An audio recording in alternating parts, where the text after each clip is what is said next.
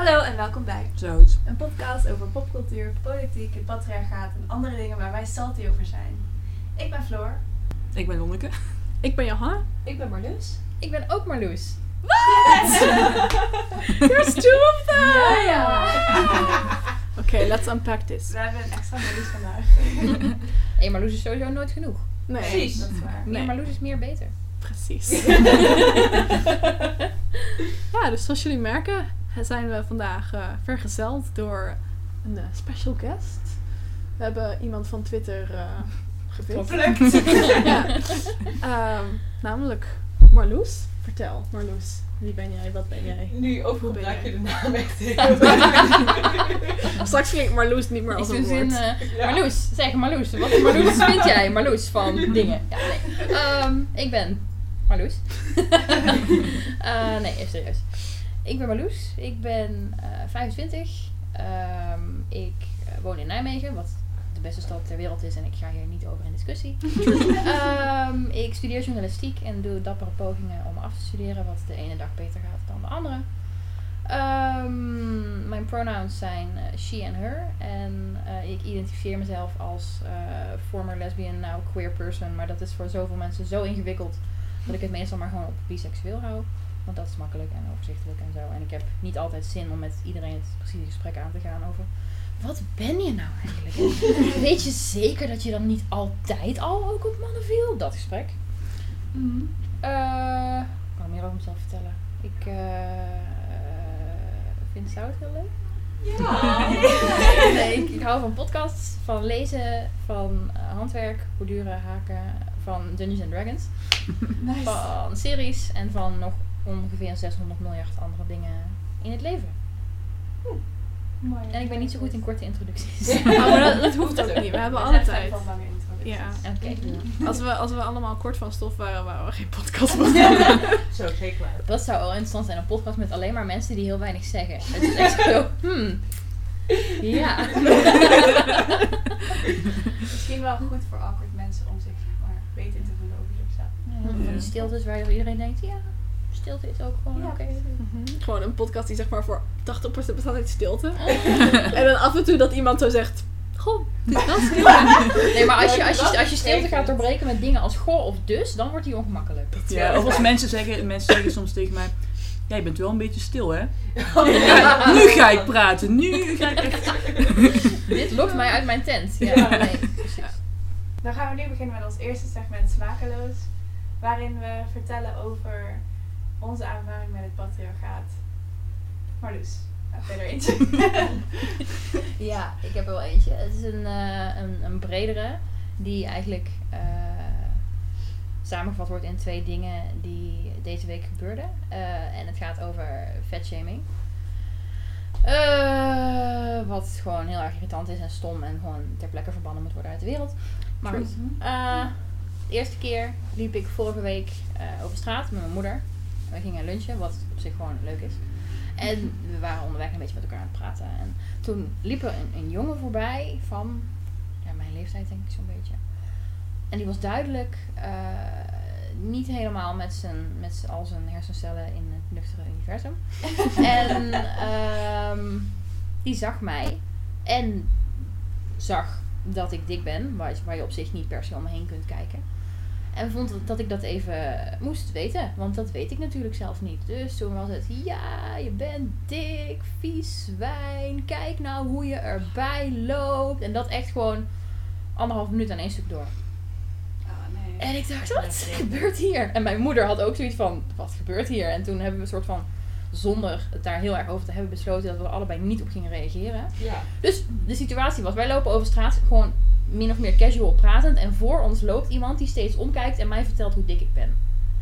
Wat echt een hele gekke situatie is. Als je Die- daarover hij bleef ook echt voor jullie lopen. Ja, en op een gegeven moment zijn wij de straat overgestoken. Toen heeft hij nog een paar keer over de straat naar ons geroepen. Oh, Maar op een gegeven moment werd hij, werd hij afgeleid door iets anders. En was hij weg. Maar dat was heel gek. Ja. Sowieso, waarom voel je de behoefte om dingen naar mensen te gaan roepen in general? Dat is ook wel Ja, heel dat erg is veel sowieso toewijding. iets. Ja, nou, dat is sowieso Ja, iets wat ik, wat volhouden ik me afvraag. Waarom je mensen dingen toeroept. Zeker ook waarom je vrouwen dingen toeroept. Ja. Ik zat daar laatst over na te denken. Ook als, als mensen seksueel getinte dingen naar je roepen Hmm. of zo. Dat ik dacht, heeft dat ooit gewerkt? dat er, er een meisje is wat zich omdraait en zegt, nou, goed dat je erover begint. Hier moet inderdaad een piemel in. dat is namelijk de enige verklaring die je kan bedenken dat ze dit nog steeds doen. Ja, dat het ooit gewerkt heeft. met- Het, het gaat over macht. Ja, het Ja, ook niet maken macht, met, ja. ik denk dat dit daadwerkelijk iets doet, maar meer inderdaad Ja. macht uitoefenen. Ja. Ik ben, ik ben niet, ik, ik word zelf, ja, nu valt het trouwens, sinds ik kort haar heb, is het echt aanzienlijk minder. Same. Maar toen ik, toen ik nog lang haar had en nog iets meer fem, eh hoewel het ziet er vandaag best fem uit, maar iets meer fem eh, presenteerde, toen kreeg ik heel erg veel catcalling. Maar ik ben niet echt iemand waar veel mee geflirt wordt of zo. Dus het is echt, het is niet hetzelfde. En ik merkte dan ook dat eh, als ik dan heel angstig reageerde, dan zag ik dat degene die mij aan het was tevreden was. Dat was de respons waar ze voor gingen. Ze gaan niet voor, oh ja, inderdaad, geef me die piemel. Ze gaan, ze gaan voor angst. En, en voor dat jij... Ja. Ergens, ergens weet ik dat ook wel, maar er is dan toch een deel in mijn hoofd wat, het, wat hoopt Ja. dat het niet zo berekenend is, zeg maar. Ik denk ook niet dat dat berekenend is. Waarschijnlijk staan ze er zelf niet eens bij stil Nee. dat dat de respons is waar ze voor gaan. Maar dat is, ja, eh, jij voelt je kleiner en daardoor voelen zij zich groter. En dat is iets wat denk ik ja, redelijk instinct, instinctief Ja. kan gebeuren. Maar op zich, als je iemand gaat vertellen van oh je bent dik en je bent... Ja, oké, dat is een Ja. ander verhaal. Zijn Dat absoluut, zijn andere, ja. andere... Maar ik denk dat het ja. ding daarvan is dat het idee van dikke mensen zijn een soort van publiek eigendom. Iedereen Ja. mag daar iets vinden en er iets Mm. van zeggen en dat mag allemaal zomaar, zeg maar. Ja. Ja. Maar ik denk dat dat toch wel ook te maken heeft met iemand die waarschijnlijk, die zich waarschijnlijk klein voelt. Ja. En, en iemand ziet die Groot naar is. zijn mening ja, het grote te veel ruimte inneemt. En dan Ja. dat hij toch probeert om diegene kleiner te maken. Ja, het is vaak ook gewoon voor heel veel mensen makkelijk. Zo van, oh, ze is dik, dus als ik daar wat van zeg, vindt ze dat vast erg. Dus ook als ik ruzie krijg met iemand op het internet, is mijn gewicht het eerste waar ik, Ja, ja. waar ik een klap op krijg. Zo van, oh, nu, nu heb ik er vast pijn gedaan. En dan denk ik, ja, nee, eigenlijk niet. Maar Mm. dankjewel voor de poging, of zo. Ja, een beetje een easy target. Zoals, zoals dat wanneer mannen ruzie hebben, dat ze als eerst elkaars moeder gaan beledigen. Precies, Ja. dat. dat is het. Ja. Ja, behoorlijk smakeloos. Ja. Ja. Maar, volgens mij hadden we ook nog een ander verhaal van andere Marloes. Ja. Ik ben bij deze gedegradeerd tot andere Marloes. Nou, Congrats. ik was er eerst. Nee, grapje. Ik ben blij dat je er bent. Fijn, dankjewel. Ehm, anyways, ik was laatst naar de dokter, want ik had door een of andere niet zo hele handige actie een naald in mijn enkel Ja, ga je het toch uit moeten leggen, denk ik. Ja, oké. Oké, moet ik even... Oké, ja, nee, ik kan dit best Anders dan gaan beginnen. mensen toch denken, weet je wel. mm, ja. Nee, ik zit niet aan de heroïne. Maar ik had gewoon iets, iets van een flesje thuis gemaakt met een naald. En die naald had ik vervolgens op de grond laten vallen, maar dat wist ik niet.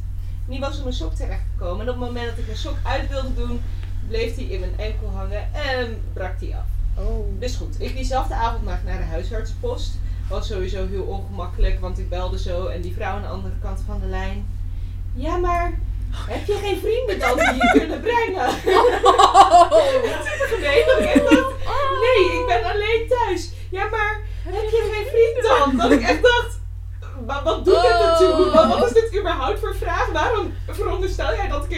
een? Met een man ook. ja, ja, Ja. precies. Super vaag. Oh, Maar anyways, uiteindelijk ben ik daar toch gekomen. Gingen ze het verdoven om het eruit te snijden, maar dat lukte niet, want door het vocht van de verdoving raakte die hele naald kwijt. Dus de volgende dag moest ik naar de huisarts. En toen kreeg ik de vraag, ja maar weet je wel zeker dat er dan een naald in zit? Nou, nu je het zegt, daar moet ik nog eens even over Dat ik nadenken. echt dacht, oké, maar jij neemt mij dus gewoon niet serieus. Jij gelooft mij gewoon niet, for some reason. En net toevallig die dag daarop las ik een artikel. Ja, vrouwen worden bij de dokter vaak niet geloofd. En ik dacht, oh, No shit. Ja. Ze hebben toen toch ook eerst nog een röntgenfoto Ja. moeten maken voordat ze geloofden dat er een naald Ja, ja. Oh god. Echt alsof je je daarin vergist. Zo van, Ja, ik meen me te herinneren dat er een stuk naald echt zo letterlijk in mijn enkel is verdwenen. Maar, Ja. gee, you tell me. Ja. I guess it's as good as yours. Echt heel bizar. Maar sowieso, ik was die avond dat ik naar de huisartsenpost belde ook best wel in paniek. En dan krijg je van die super, ja, eigenlijk best wel lompe antwoorden terug. Dat ik echt dacht, ik zit hier echt jankend aan de telefoon. Kun je een beetje begrip opbrengen of zo? Oh, maar dokters zeggen soms ook echt domme dingen. Ik Ja. moest een keer voor een. eh, ik was uitgevallen op mijn studie omdat ik depressief was. En toen had de decaan gezegd, hey, dan kun je extra studiefinanciering aanvragen. Maar dan moet je even een doktersbriefje. Dus ik ging niet naar mijn eigen huisarts, want die was er niet. Maar ik moest bij de vervangende huisarts. En dat is een beetje een zak. Ehm, en die deed dan mijn briefje. Zo van, en hij kon alle informatie in het dossier vinden. Dus hij schreef gewoon op. Ja, inderdaad, hè, deze persoon is inderdaad ziek. Dus dat, die aanvraag is gegrond. Ja. Dus hadden we dat gesprek daarover gevoerd. En over hoe, hoe ontzettend klote ik me voelde. En hoe slecht het met me ging en zo. En hij had het briefje ingevuld. En toen nam hij afscheid en schudde hij mijn hand. En terwijl hij dat deed, zei hij... Maar verder gaat het wel goed met je, toch? en ik dacht... We hebben net een gesprek gevoerd over... Wat? dus ik zei, nou nee, eigenlijk niet. En toen zei hij, ja, oké. En toen was het De laatste keer dat ik bij die man ben geweest. Ja, dat snap ik. Oh, echt. Ja, dat is echt... Ik was een tijdje geleden kwam ik bij de huisarts, eh, omdat ik echt een paar dagen echt helemaal kapot ging van de rugpijn. Ik kon echt niet meer lopen en zo.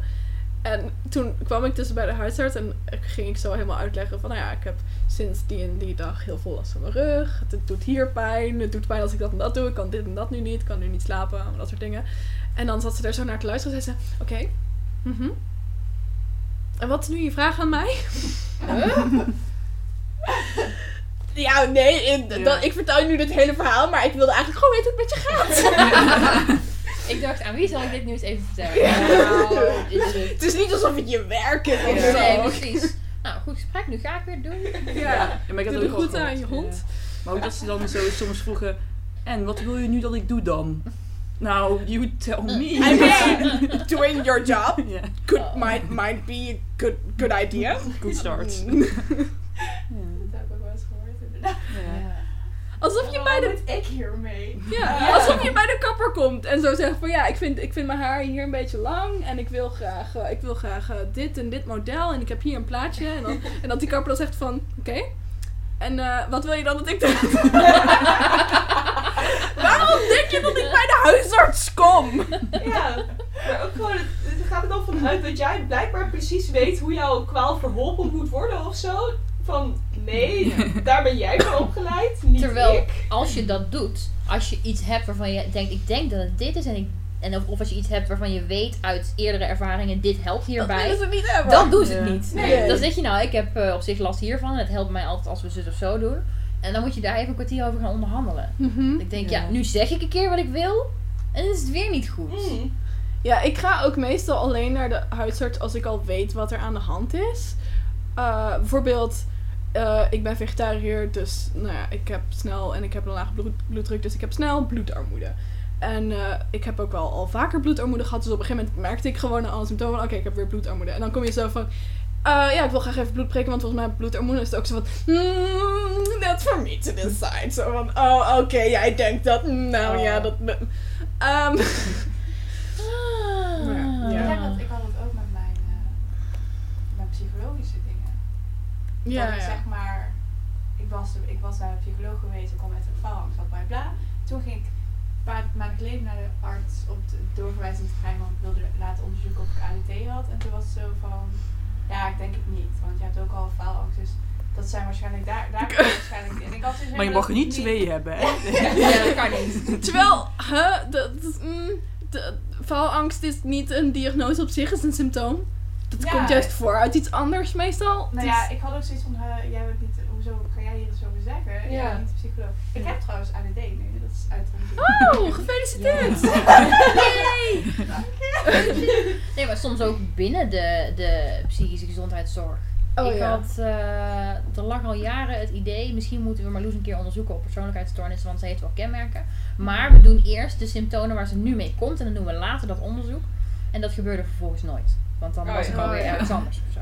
Ja, ja. En toen had ik een keer een, eh, eh, een behandelaar met wie ik een gesprek aan het voeren was. En toen zei ik, ja, ik wil dat onderzoek op zich toch wel graag een keer gedaan hebben, want ik wil het gewoon weten. Mhm.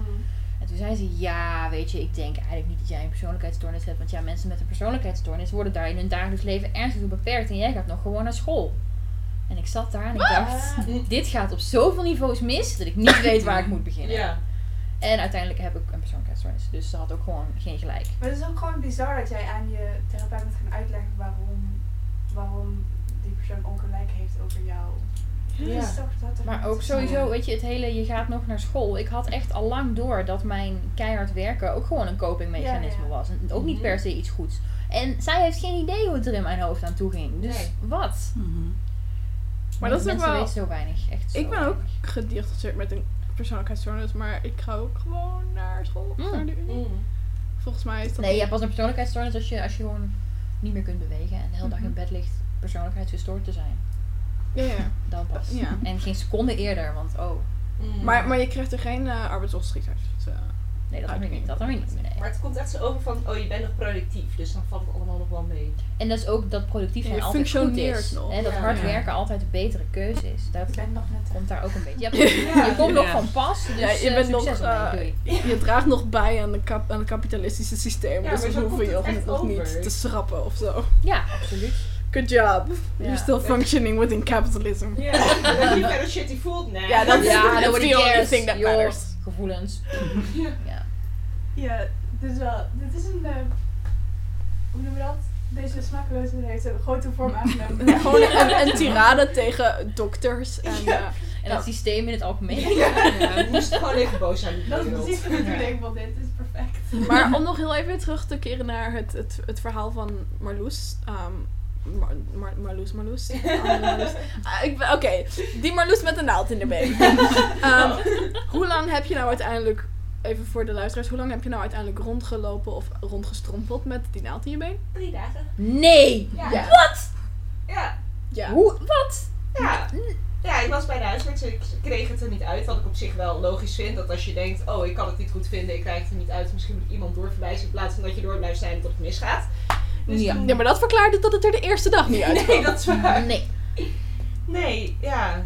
Toen moest ik de volgende dag naar de chirurg en daar ze het uiteindelijk wel uitgekregen. Ik heb het nog wel in een potje staan, vet mooi. En toen, en toen heb je hoe lang niet kunnen lopen?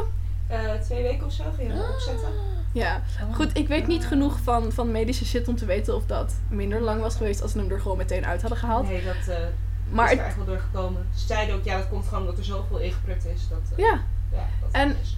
het is wel dus echt gewoon een dingetje om je te realiseren dat omdat vrouwen zo niet worden geloofd en zo niet serieus worden genomen bij de huisarts. Nou ja, jij bent er nog een soort van relatief goed vanaf gekomen, hoewel dit echt al heel kut was.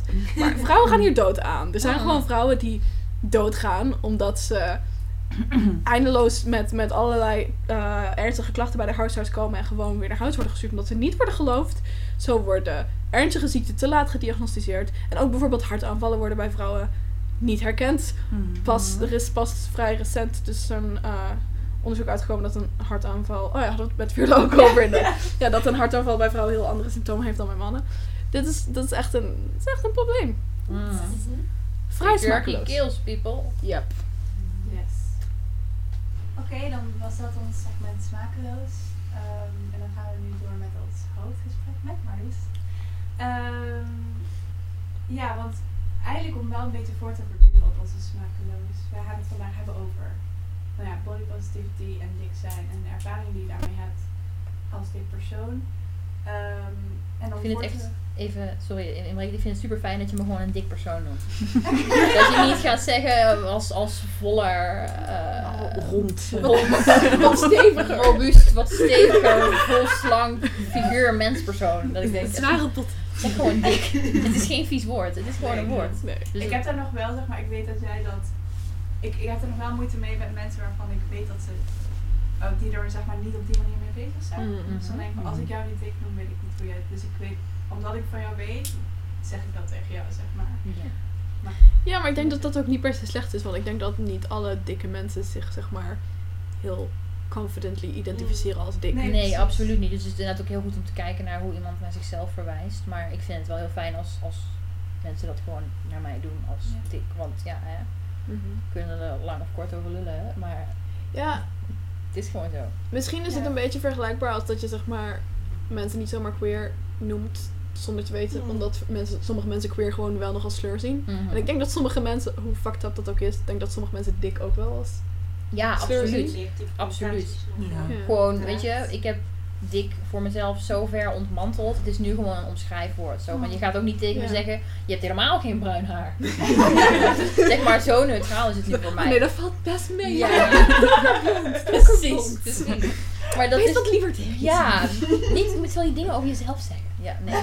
Maar nee, voor mij is dat nu zo. Maar ik weet dat dat voor heel veel mensen niet zo geldt. Voor heel veel mensen is dik nog steeds gewoon enorm gelijk aan lelijk. Ja.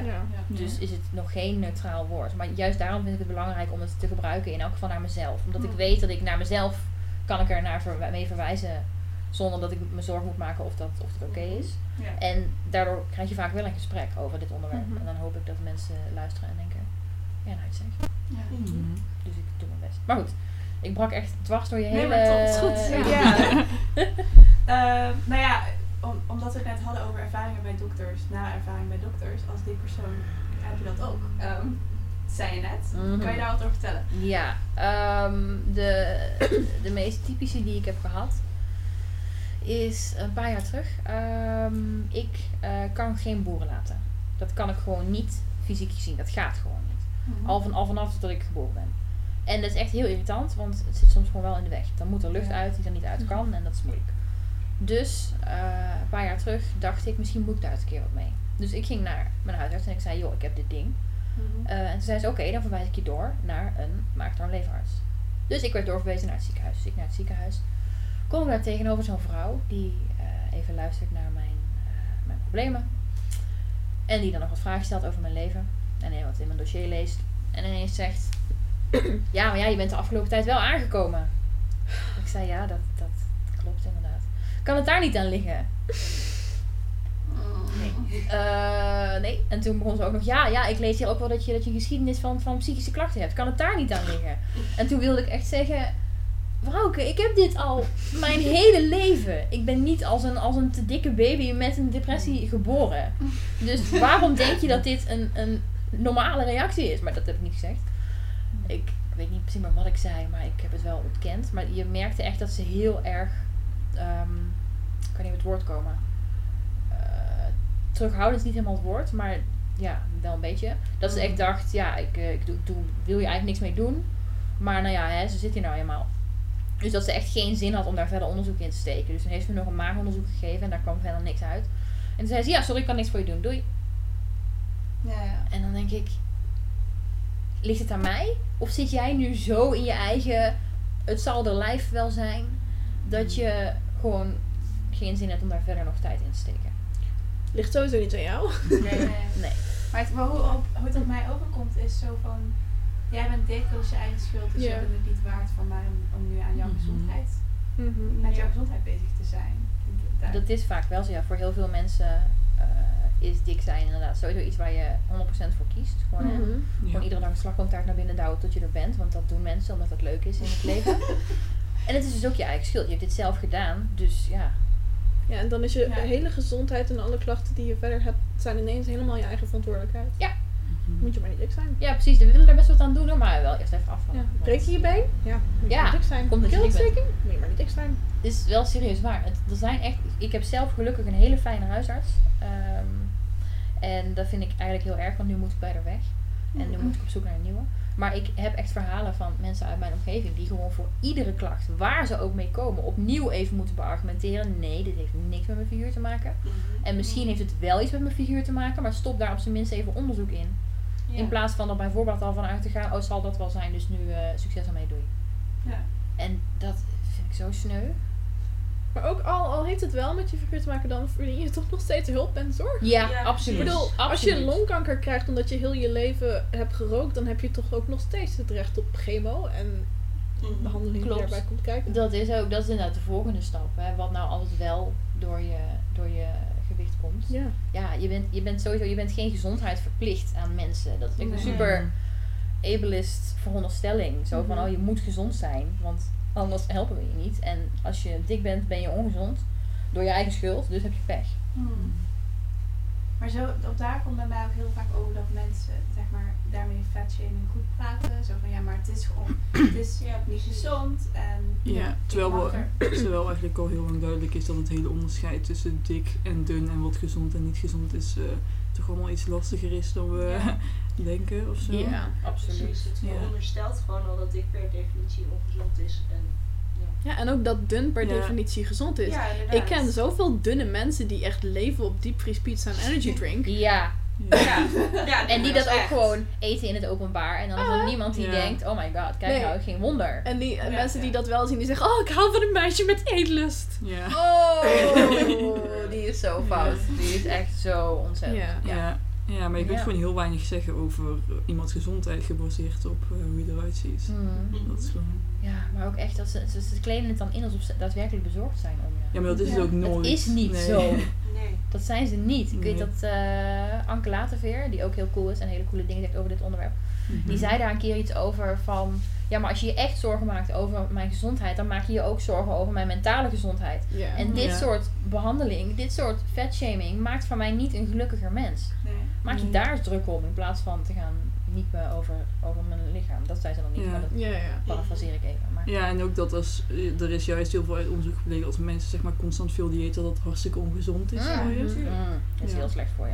Maar dat heeft, eh, ik denk dat dat deels dan ook nog wel te maken heeft met het feit dat mensen sowieso psychische gezondheid ook niet echt zien als op gelijke, Nee. eh, gelijk niveau als, als fysieke gezondheid. Nee, absoluut. Ook veel meer stigma op, eh, Ja. op psychische ziektes dan op... eh, En dat zit dus toch, zit dus, eh, toch maar tussen je oren. Dus, Ja. Ja, als ik mijn been breek, zit het ook maar gewoon in mijn been. Dus ja, hè? Dus, dus tussen, mijn, tussen mijn kuit en mijn scheen. Dus ja. Zie je is. Ja. Maar ik denk dat wel veel mensen dan zoiets hebben van liever een dun depressief kind dan een blij dik kind of zo. Dat is toch- Met diabetes. Ik heb niet eens een woord voor hoe ziek dat is. Mhm. Ja. Ja, het is echt afschuwelijk, ja. staan überhaupt dan volgens mij ook niet stil bij dat het mentale gevolgen kan hebben. Mhm. Dat Ik moet ja. opeens denken aan het programma Help mijn kind is te dik. Eh, Nee. Ik heb het echt nooit gezien, ik heb echt geen Ik idee. heb het ook nooit gezien, maar ik heb iemand die meegedaan. mhm. Anyway, Ja. over smakeloze dingen gesproken. Ja, dat was op een gegeven moment ook echt zo'n trend dat er echt, zoals je nu zo duizend talent eh race, en misschien al loop ik alweer weer achter, maar dat je op een gegeven moment ook echt zo duizend afvalprogramma's Ja. had. Ja. Dat je gewoon Dat wel echt een wedstrijd ook was wie het meeste Ja, af kon de- de vallen. afvallers. dan of Oh, zo. ja, en Ja. Biggest Loser en Obese en hoe heet al die andere... Ja, de biggest eh, loser ook. En er was dan zo'n ding? Ja. de- er was dan ook zo'n ding dat ze zo, ik weet niet meer welk programma dat was, maar dan gingen ze zo alles wat één iemand in een week at Ja, op een tafel met, zetten. maar soms ging Ja, ze ook vergelijken ja, ja, met ja. iemand met anorexia dan, hè? Oh, dan nee. ze een dik persoon Oh, en is dan een dun ja. persoon met anorexia. en Oh, dan gingen is ze dus dat zo, zeg maar, kijk, deze dik persoon eet zoveel en deze persoon met anorexia eet zo weinig. En also, niet iedereen met anorexia is dun, oké? Nee. maar dat alleen al was echt zo...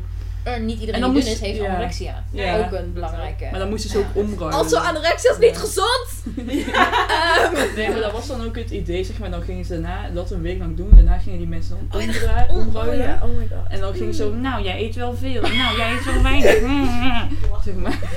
Oh, dat Ja, gaat zo, op zoveel niveaus mis. Ik Ja. weet gewoon niet waar ik moet beginnen. Dat was Ja. dan nog niet zo, maar in dat programma wat ik had gezien was het inderdaad dat ze zo gewoon van een dik persoon alles wat diegene in één week at, gingen ze dan zo op tafel zetten. Ja. En dan gingen ze echt zo horror close-ups maken. Ja. Zoals in die programma's als Friet Weet je wel, zo hoe schoon is jouw huis dat ze zo van die horror close-ups maken van iemands gootsteen.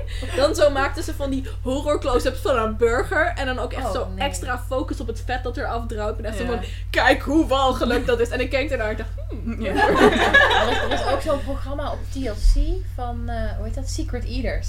Van die Ja. mensen die zich afvragen waarom ze niet afvallen, want ze eten toch zo weinig. Oh, ja, en dan worden ze de hele dag gevolgd en dan blijkt altijd dat ze meer eten dan ze hebben gezegd te eten. Maar dan doen ze vaak van die, van die vergelijkingsshots. Zo van, hé, jij hebt dit gegeten en dat staat gelijk aan 1300 eh, toetjes of zo. En dan halen ze daadwerkelijk een schaal tevoorschijn Ja. met die hoeveelheid.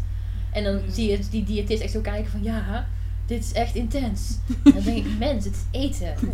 Wat? Het gaat je niet vermoorden of zo. Nee. En het wordt zo gedemoniseerd. Ja. Ja. ja, sowieso dat soort programma's. Het komt echt over alsof die mensen dan pas weer volledig op waarde worden geschat op het moment dat zij zeg maar zijn afgevallen. Ja, maar dat is ook, gewoon- dat is ook gewoon waar. Dat is gewoon echt zo. je bent echt meer waard als je slank bent. Wat ik ook merk, nou ja, optie, niet zelf merk. Maar bijvoorbeeld, we waren een tijd geleden bij een lezing van eh Cat Posé. Oh ja, Zij is, zij is heel dik en zij en heel cool. en heel cool. Eh, en zij deed een lezing over haar activisme op het gebied van. Ja, ik geloof niet dat zij body positivity noemt. Nee, vet activism. Vet- Ja, en fat studies ook. Ja. dat is ook Ja. een, een scholar. Maar daarin zaten dus, zij vertelde dus over haar ervaringen met fatshaming en, en ook, ze vertelde haar kennis op dat gebied. Maar er zaten dus een paar witte dudes in de zaal die zeg maar alles wat zij zeiden in twijfel trokken. Mhm. Eh, echt heel, maar, maar ja, dus ik, dat is eigenlijk meer een vraag. Merk je ook dat je dan minder serieus wordt genomen omdat je dik bent? Of dat er bepaalde dingen van je, bij je verondersteld worden omdat je dik bent? Ehm, of ik minder serieus word genomen, dat weet ik niet, want ik heb niet per se vergelijkingsmateriaal Mm. van mezelf. Ik ken wel een verhaal van iemand die eh, in een jaar tijd eh, vrij veel, ja, ik, ik ga even geen getallen noemen, want dat kan eh triggerend zijn voor mensen, maar die kwam in elk geval echt heel veel aan. In een jaar tijd was dus echt, eerst was ze, was ze slank en daarna was ze vrij fors. En die merkte een enorm verschil in hoe ze behandeld werd. Ik denk dat Mm. dat, ja, dat dat op zich ook wel wat zegt. Maar uit eigen ervaring kan ik niet per se Nee. iets, iets noemen omdat ik het gewoon niet weet. Nee. Ik merk wel dat mensen heel veel dingen over je veronderstellen als je dik bent. Sowieso over hoe je hoe je, je leven indeelt. Hè. Je eet vast alleen maar troep en je sport vast nooit. En eh, je bent sowieso super ongezond, want hè, je bent dik. En je bent ook heel lui, ja, absoluut. Eh, minder intelligent ook. Want ja, je bent zo dom om dik te worden. Dus ja. Oh, dat doet me geen doorzettingsvermogen. Dat doet me denken aan die tweet van die man toen. Die zei van, die, die man die zat, eh, die ging over zeg maar welke PhD-studenten werden aangenomen Oh eh, op die faculteit. En die heeft zoiets getweet dat eh, dikke mensen, die nam je sowieso niet aan, maar die hadden sowieso geen doorzettingsvermogen. Ja, als je, als je niet het, er stond ook echt iets van, als je niet het doorzettingsvermogen hebt om een dieet vol te houden, heb je ook niet het doorzettingsvermogen om een PhD. Oh! Dat Oh, oh, dat, oh, Wie was dat? Ik ga hem. Volgens mij, Ja, ik weet niet hoe die was heet, het niet volgens een- mij is hij ook nu weg. was het niet een, was het een Nederlander? Nee, nee, volgens niet mij was het een Nederlander. Amerikaans of Canadees. Was het niet een. Canadese dude? Wat volgens mij retweette. Volgens mij kwam ik dat tegen omdat Hannah McGregor daar iets over had gezegd. Ja, ik weet niet meer wie dat was. Ja. Ja, maar dat is. Er zijn zoveel mensen die ook gewoon geen probleem zien in zo'n uitspraak. Ja. Voordelen over dikke mensen. Voordelen. Vooroordelen over dikke mensen zijn zo wijd verspreid. Dat het voor heel veel mensen gewoon. Ja. Dat, dat mag gewoon. Je mag gewoon dingen over dikke mensen zeggen, want hè, Mhm. ze zijn nou helemaal dik. Ja, wat jij Ja. zei, dat je een soort van publiek Ja. bent. Ja. Ja, maar ook, ik vind ook vaak in zeg maar de meest woke series er Dat- zoveel fatshaming nog in. Mm. Dat is altijd echt dan, dan, zit, dan gaat het bijna overal goed, behalve daar. Ja, ja, absoluut. Ja. Nou, ik las een keer ergens, ik weet niet zeker of ik het daar helemaal mee eens ben. Maar iemand die zei dat eh, discriminatie op gewicht zo min of meer de laatste volledig geaccepteerde vorm van discriminatie is. Ja, het is wel niet wettelijk vastgelegd of ja. zo. Het mag gewoon, het is gewoon Ja, legaal. Dus dat is wel... eh, bij de herdenking. Bij de... Ja. Ja, oh nee! Geen dikke mensen meer uh, mochten Oh, ja. Ja. Oh, dat was zo sneu. staat niet professioneel of zo. Ja. Nee, maar als je, als je Ja. in deze tijd iets zegt over eh, afkomst of over seksualiteit of over andere eh, minderheidsthema's, zijn er altijd wel, is, is er in iedere space wel iemand die zegt, ja, eh, wat? Terwijl als Ja. je dingen zegt over, over dikke mensen, zijn er gewoon echt plekken waar iedereen het er dan mee eens is. Want ja, Ja, hè, dikke mensen zijn ook gewoon veel vooroordeel in. Mhm. Hmm. En dat is zo sneu. Dat voor sommige mensen dik zijn ook zo'n beetje het ergste is wat ze kan overkomen. Ja. Ja. Dat was het voor mij ook. Eigenlijk. Ik dacht echt, als ik dik word, ja, dan, dan ga ik gewoon dood. Als ik een bepaald gewicht bereik, dat overleef ik gewoon niet. Zeg maar niet omdat ik dan on- zo ongezond ben dat ik dood Mhm. neerval. Maar omdat ik er gewoon niet aan kan. Hmm. En dat is zo sneu. Dat dat zo diep in jezelf verankerd zit. Mhm. Ja. Ja. En toen werd ik dik en ik leef nog steeds. Ah. Eind goed, al goed. Ja. Ja. Ja, ik moest meteen denken aan Brooklyn Nine-Nine, wat echt een van mijn favoriete series is. En ook een serie die over het algemeen zo woke is. Zeg maar, ze, nou, de grootste deel van de cast is niet wit. Er zitten meerdere queer personages in. Er zit een biseksuele vrouw in. Sinds kort, wat echt amazing is. En ja, dat is ook de reden waarom ik die nog niet heb durven noemen als favorite. Want er zijn dus zoveel dingen die die serie heel goed doet. Ze hebben een, serie, of een aflevering gedaan over uh, racial profiling, die echt on point was. Maar vetshaming. Er zitten zo twee dikke personages in. En ja, het wordt in het latere seizoenen beter. Ik heb het idee dat ze zich er een beetje bewust van zijn. Maar in het eerste seizoen is het gewoon echt het enige wat die personage, de enige persoonlijkheid van die personages is dat ze dik zijn. Ja, ze altijd. En Ze dat hebben ze- geen andere s- persoonlijkheid. Nee, en dat zeg ze maar, hallo, ik ben dik. en dat was het dan voor mij, zeg maar. Ja, en dat is wel waar. Sowieso Ja. zijn ze zijn nooit het hoofdpersonage, ze zijn altijd een Nee. bijpersonage. Ze hebben ook eigenlijk nooit Ze zijn love interest. Ja, precies. Ze zijn de grappige beste vriendin die grapjes maakt over haar eigen dikheid. Want hè, dan Ja, want dat dikke is- mensen zijn ook altijd heel grappig. Maar dit Ja, ja, hilarisch. is het dan nog niet eens Ja. dat, want ze zijn echt zo, weet je wel, de, de, de, het, is dan, het speelt zich af op een, op een police station en zij zijn de useless detectives die de hele dag alleen maar zitten en eten. En allerlei eh, lichamelijke dingen hebben die ook... Er wordt op een gegeven moment letterlijk gezegd van, iets van, ew, stop talking about your disgusting body of zoiets. Het is echt... Wat? Ja, het is echt heel... Hmm. Oh, hou Er me tegen. vetsuits gebruikt voor met dit personage. Er was één aflevering waar één personage opeens Oh ja, Terry, wordt. ja. En daar, wordt, daar zitten ook allemaal dingen aan, aan verbonden aan dat hij dan opeens dik is. En dan heeft hij Mhm. een vetsuit aan. eh wat sowieso ook echt. Uh, hij wordt ook echt- dik van cacao nips. Ja, inderdaad. Wat? Eh, echt in een paar dagen. De heel, ja. dat is gewoon ranzige nepchocola, sorry. Dat is wat het is. Ook dat. Ja, het is like- dat is niet lekker. Het is like diet culture Sorry, maar als je doen, chocolate. doe het niet aan cacao nips. Sorry. Nee, maar dat is ook de reden dat hij gaat eten. Omdat hij zeg maar heel... eh, Ja, want hij is altijd Oh, heel ja. gezond. Hij is verslaafd aan yoghurt. Ja, dat is echt zo. gezonde mensen chocola. Ja, precies. Van die fit girls Van die die raw. Ja. stuff. Ja. Dus ik denk, meid, doe gewoon even niet. Ja. Als je dan toch chocola eet, ja, dat gaat dan voor het echt. goeie dat is zo lekker. Ja. Het erg is ook dat ik, toen ik dat de eerste keer keek, dat gewoon niet door had. Want dat was voor mij zo genormaliseerd. Want mijn hele Mhm. familie is, Ja. is echt super fatphobic. Dus ik, ben zo, ik was zo geïndoctrineerd met het idee dat dat oké is. Ja, maar dat mensen is zijn ook- er om uit te lachen. Dat Ja. geldt echt voor, voor bijna iedereen. Dat is ook Mhm. niet per se iets wat je jezelf kwalijk hoeft te nemen, denk ik. Want je krijgt het zo met de paplepel ingegoten vanaf het Mhm. moment dat je bestaat. Maar als je beter weet, ja. Het wordt tijd dat meer mensen beter gaan weten, zeg maar. Ja, absoluut. Maar sowieso, ja, dit is een beetje random brain fart. Maar op een gegeven moment ik kan me dat herinneren van het jeugdjournaal dat je echt nu overheidsprogramma's had om kinderen meer te laten bewegen. Niet om het idee van, oh, bewegen, dat Gezond is voor goed. Ja, ze van, dik zijn. er zijn kinderen met veel overgewicht. Ja. Ja, maar dat het, dat het normaal is over een bepaald soort lichaam te praten als een epidemie. Ja. Ja, obesitas alsof we, ja, alsof we de samenleving ziek maken puur door te bestaan. Mhm. Mm, als een soort tsunami van dikheid over de, de brave, slanke Nederlander. Die, Ja. Ja. Oh, daar moet ik niet te lang over nadenken. Ja, en word ik de- eh, ding op de Unie met die eh, zo'n soort van die posters overal hangen dat je met de trap moet gaan in van met de lift. Oh, ja. En dat er Ja, dan zo staat, ja, dan staat er zo'n poster bij de trap. En dan staat dan op, ja, je moet met de trap gaan, want dan verbrand je 10 kilocalorieën of zo Ja, per minuut. Afhankelijk van je gender. Ja. En dan sta je in de lift, want dan denk ik, nee, fuck jullie, gaan we gewoon met de lift dan. Mhm. En dan staat er zo'n van die, eh soort van lint en daar staat dan zo op betrapt. Ja, van dat?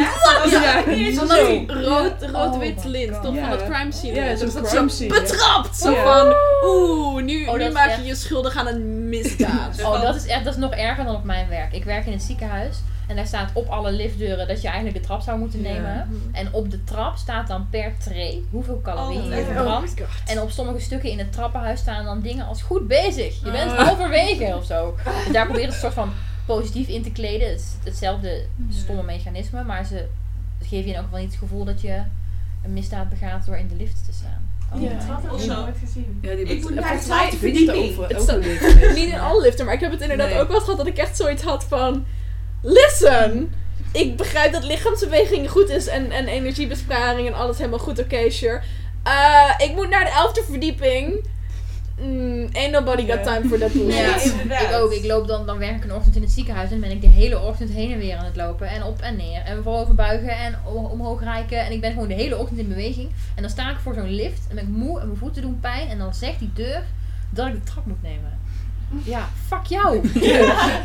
Doe normaal. Ook zo van, Ja. oh, zolang je maar in beweging bent, is het goed. Ja, dat is heel goed. Ja. Beweging is fantastisch. En zal ons allemaal redden van de Als ondergang aan Traplopen is niet eens een gezonde manier Nee. van exercise, want het is fucking slecht voor je gewrichten. Nee, precies.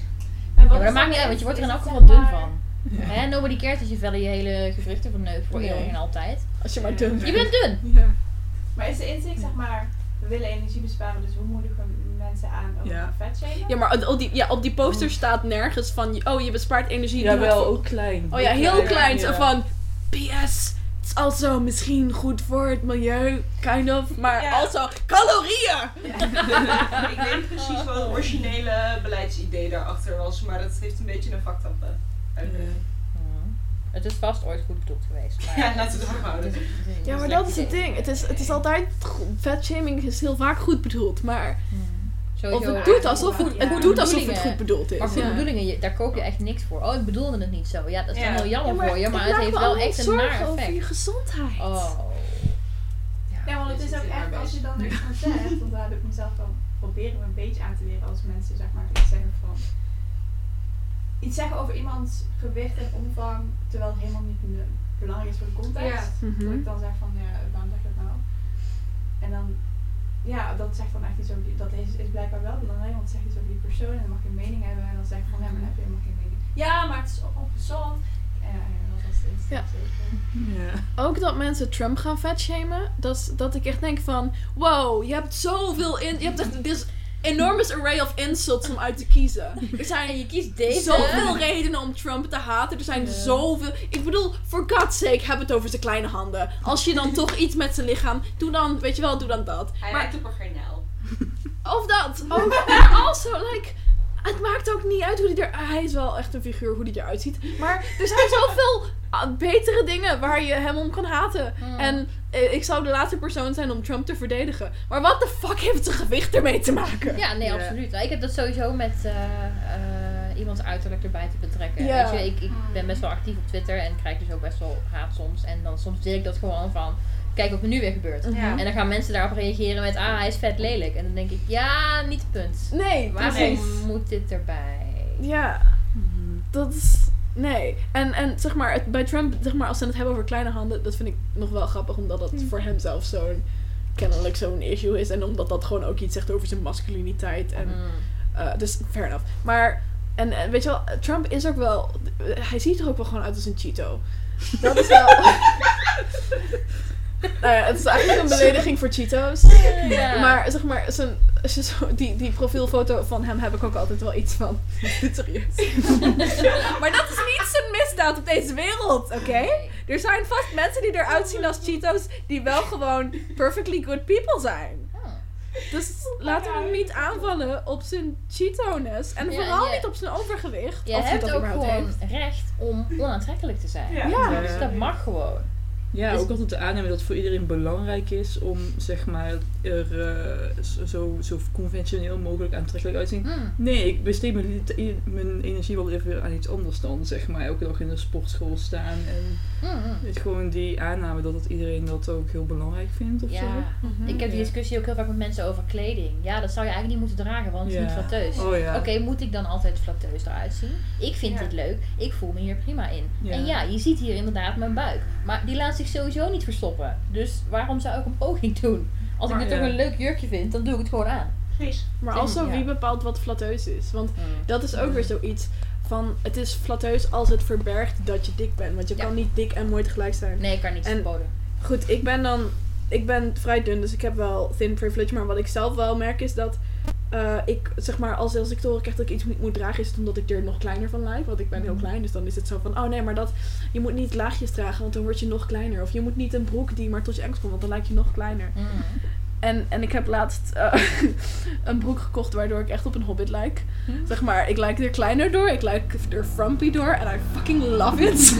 Broek. maar ik moest ook echt, ik merkte toen ik zo in de badkamer stond dat ik me er echt overheen moest zetten. Dat ik echt zoiets had van, oké, maar ik vind het geweldig hoe ik eruit zie in deze broek. Ik vind echt dat deze broek helemaal mij is en ik vind het fantastisch. Maar ik merkte dat ik echt in mijn hoofd had zoiets van, nee nee, maar dit benadrukt het feit dat je klein bent. En dit benadrukt het feit dat je pear-shaped bent. En dat ik zo dan zeg maar, aan de ene kant zoiets had van, nou, Mm. hoe cares? Maar aan de andere kant zoiets van, nee, maar dat mag niet, je mag niet. Ja, maar je hebt Ja. dat, weet je, dat, heb je, dat krijgen we gewoon van kleins af aan al ingelepeld. Van, Ja. Maar dat is natuurlijk super raar. Wat ik nu aan heb, zou ik eigenlijk niet mogen dragen. Mhm. Even voor de mensen die me nu niet kunnen zien. Ik heb een eh, vrij strak, eh effen rood jurkje aan. Eh, dat kan niet, want hè, strak kleding kan niet. Nee. Het is aan de korte kant, kan natuurlijk ook niet. Het is effen, kan natuurlijk al helemaal niet. Nee. Dat hoor ik gewoon niet te dragen. Rood trekt ook veel, veel Ja. aandacht Ook naar, dat. naar het lichaam. wat Waarom is het geen tent? Ja, precies. Ik moet eigenlijk gewoon in persoon steentjes met armgaten. Met een print. Maar En geen zwart. horizontale Zwart, strepen. want zwart, Zwart kleedt mag af. ook. Ja, zwart kleedt af en afkleden is goed. Mhm. Eh, en does that het- even mean, honestly? Ja, no, nobody knows. Maar iedereen zegt het gewoon tegen elkaar omdat het interessant klinkt of zo. Ik heb ook echt wel eens mensen horen zeggen van, oh ja, oh ik vind het wel tof dat ze wel gewoon een zwart badpak aandoet, want dat ze, zeg maar dat als compliment zeggen. Oh. ik heb dat echt Ja, of dat mensen zeggen, oh dat zou ik nooit aantrekken met jouw figuur. Maar Mm. jou staat het wel goed. denk ik. Ja. Of, oh, dat vind ik echt dapper dat je dat Even durft. stoel van je. Ah, ja. Hoezo is het dapper? Weet je wat dapper is? Als ik naakt de straat op ging. dat is dapper.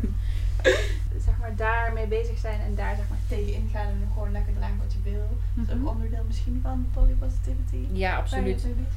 Eigenlijk is puur unapologetic bestaan in de wereld als Ja, dik persoon is al een vorm van met body positivity en body activism bezig zijn. ja.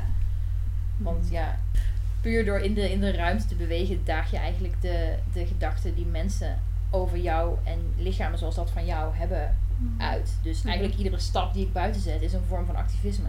Wat nu echt Nice. super heftig klinkt. En dat soms ook wel is, maar soms ook wel gewoon meevalt. Mm. Maar dat, ja, dat is ook sowieso representatie is heel belangrijk voor Mhm. mij in body positivity. Dat gewoon alle lichamen er zijn en alle lichamen ook gezien mogen worden. Mm. Mhm. Dus dan ga ik maar naar buiten. In kleren die ik eigenlijk niet hoor te dragen. Zo van, dit mag ook. Ja. Hier is mijn lichaam. Ja. Er was deze week een tweet eh, van een kunstenares, die ik even verder niet bij naam ga noemen, maar als je dat zoekt heb je er zo gevonden. die tweette, ehm, wat was het nou? Ze zat in de trein eh, en ze begon met, eh, dit is misschien een beetje onaardig, want dikke mensen zijn ook mensen. Ik denk dan, als je daarmee moet beginnen, moet je misschien ophouden met praten. Ja. Maar goed, hè, dikke mensen zijn ook mensen. Maar er zit er nu één naast me, eh, bijna op me, want het past niet. Kunnen we dat niet verbieden? Of extra brede stoelen voor ze maken, want dit is niet comfortabel. En ik las dat en ik dacht, wat? Dus ik reageerde ook met, wat wil je nu precies? Wil je dikke mensen verbieden?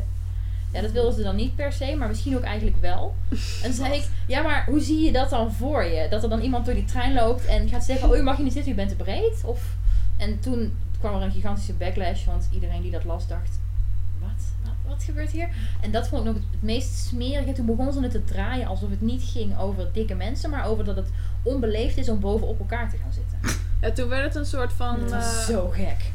Dan zeiden mensen, ja, je kunt het eigenlijk niet zeggen over andere mensen. En dan zei zij, ja, bovenop iemand zitten is ook onbeleefd. En ze, ze begon het heel... ze- je merkte een beetje dat ze zoiets had van, oeh, dit was niet helemaal de bedoeling. En dat ze het Nee. zo probeerde te draaien dat ze eigenlijk niet aan het vetshamen was. Ja, het leek bijna alsof ze het zeg maar meer naar een soort van personal space, bijna sexual assault eh discours aan het toetrekken was. Zo van, Ja. oh nou maar ik heb het recht dat niet iemand op mij gaat zitten. Of. Dat recht heb je op zich ook. Ja, ja. Maar- Maar, heel erg sneaky. Oh, het was zo, ja, maar ook ze, Ja. ze begon die tweet super expliciet met dikheid. Ja. En vervolgens mochten we het daar niet over hebben, want zo bedoelden ze het helemaal Mhm. niet. Ja, nobody cares wat je eigenlijk bedoelt. Mm. Als dit de uitwerking is van wat je zegt. En toen was ze super verongelijkt. Ja, eh, al deze mensen eh, krijgen echt veel haat nu. ja, maar ook al die taal van er zit er hier één. Ja, Ja, super super onmenselijk. Ja. Hier is Ja. er eentje. Ja. Oké, oké, fijn.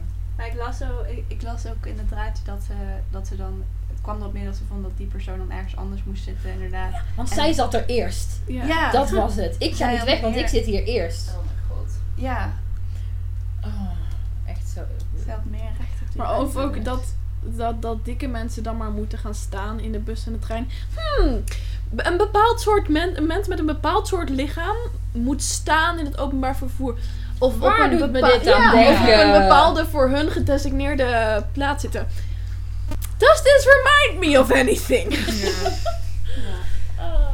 Ja, maar dat, is, weet je, dat is wat ik, wat ik eerder zei. Dat, dit kun je gewoon zeggen. Volgens heel veel mensen. Want er waren ook Ja. heel veel mensen onder haar tweet die haar bijvielen. Ja, inderdaad, je hebt gelijk. Ja, Het is ook gewoon ja. vervelend. En ja, hè, al die stomme dikke mensen. Hoe durven ze te bestaan in de openbare ruimte? Mhm.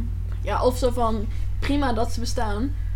Zolang ik er maar geen last van hoef te Ja, hebben. Als ja. ze mij maar niet inconveniencen. Ja, oh, net als Ja. mensen die over, over eh LHBT'ers zeggen. Ja, je mag het wel zijn, maar als je maar niet verliefd Ja. op mij wordt. Hm? Ja, Ja, ik hoef je het niet te zien. als, je maar, Ja. als ik het maar niet hoef, hoef te zien. Ja, het mag het wel zijn, maar ik hoef het niet. Ja, hè, dat is toen, op straat. hm.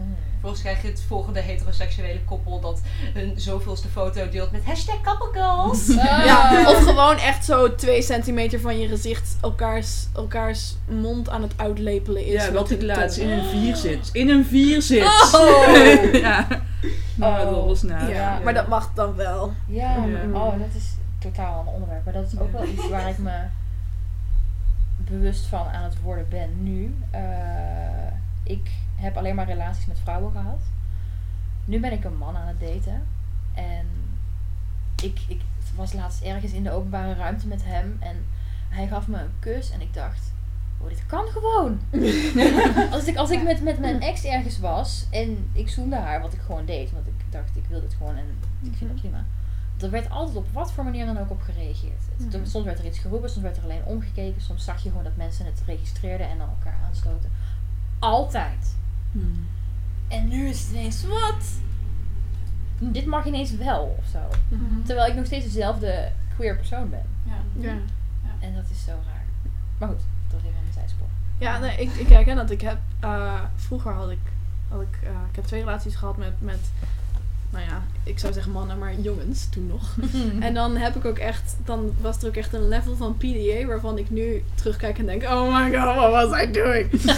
ik eh, probeerde iets aan mezelf te bewijzen. Eh, public displays of affection. Ehm, en de- ja, ik heb vorig jaar voor het eerst, eerst iets gehad met een meisje. En dan was ook, we hebben één keer in, in, in soort van public staan zoenen. Maar er was ook zeg maar nog, er waren geen mensen. Ken je het Waal, zeg maar het, het Waalstrandje, of niet het Waalstrandje, maar Verland, dat eiland? Ja. Daar waren we en er was niemand, maar er stonden een paar dudes op de brug. Oh, En die hadden we ook nog niet gezien. dat zijn En, jullie eh, wel waarschijnlijk. Ja, en dat merkten we ook doordat ze op een gegeven moment... Ik, ik weet niet precies wat ze roep- riepen, maar het was van de strekking als... eh, oh, hey, leuk, geil, eh, mogen meedoen. En eh nee, stop, toekijken en zo. Ja. Oh, daar heb ik echt zo gruwelijk de pest aan. Net als mensen die dan hele persoonlijke vragen over je seksleven komen stellen. Ja. Die gooi ik dus vaak terug.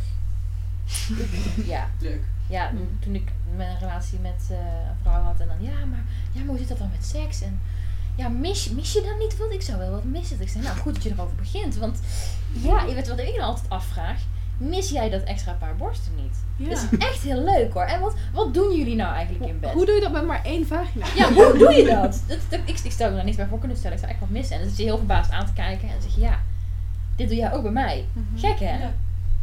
Oh, dat was heel erg trouwens. Ik was laatst op een of ander feestje en ik was in gesprek met een aantal jongens die ik kende, gewoon van studie. En toen hadden ze op een gegeven moment het gesprek. Ja, hoe hebben lesbiennes nou eigenlijk seks?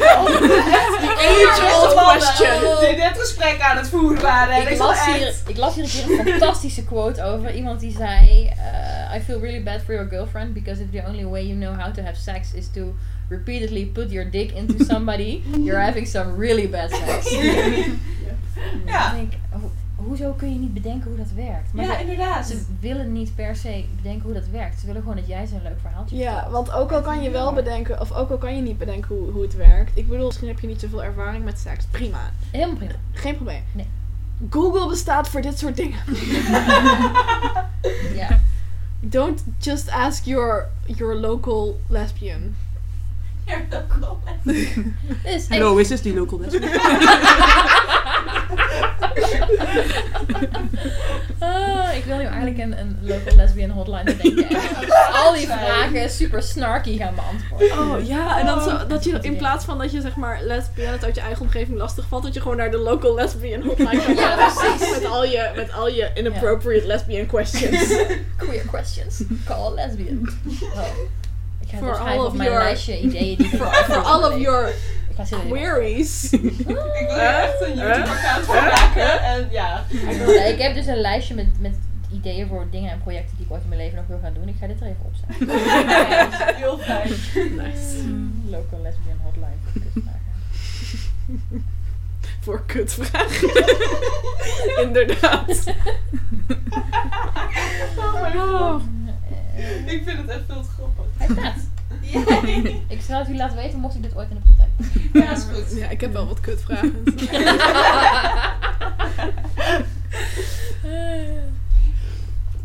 Ik heb wel wat mensen die zouden bellen. ja, ik ook wel. Ja, ja. Oké, goed. eh, local lesbian hotlines aside. Ehm, een, een andere reden waarom we jou vroegen, Marloes, is omdat jij ook eh, schrijft voor DSM-meisjes.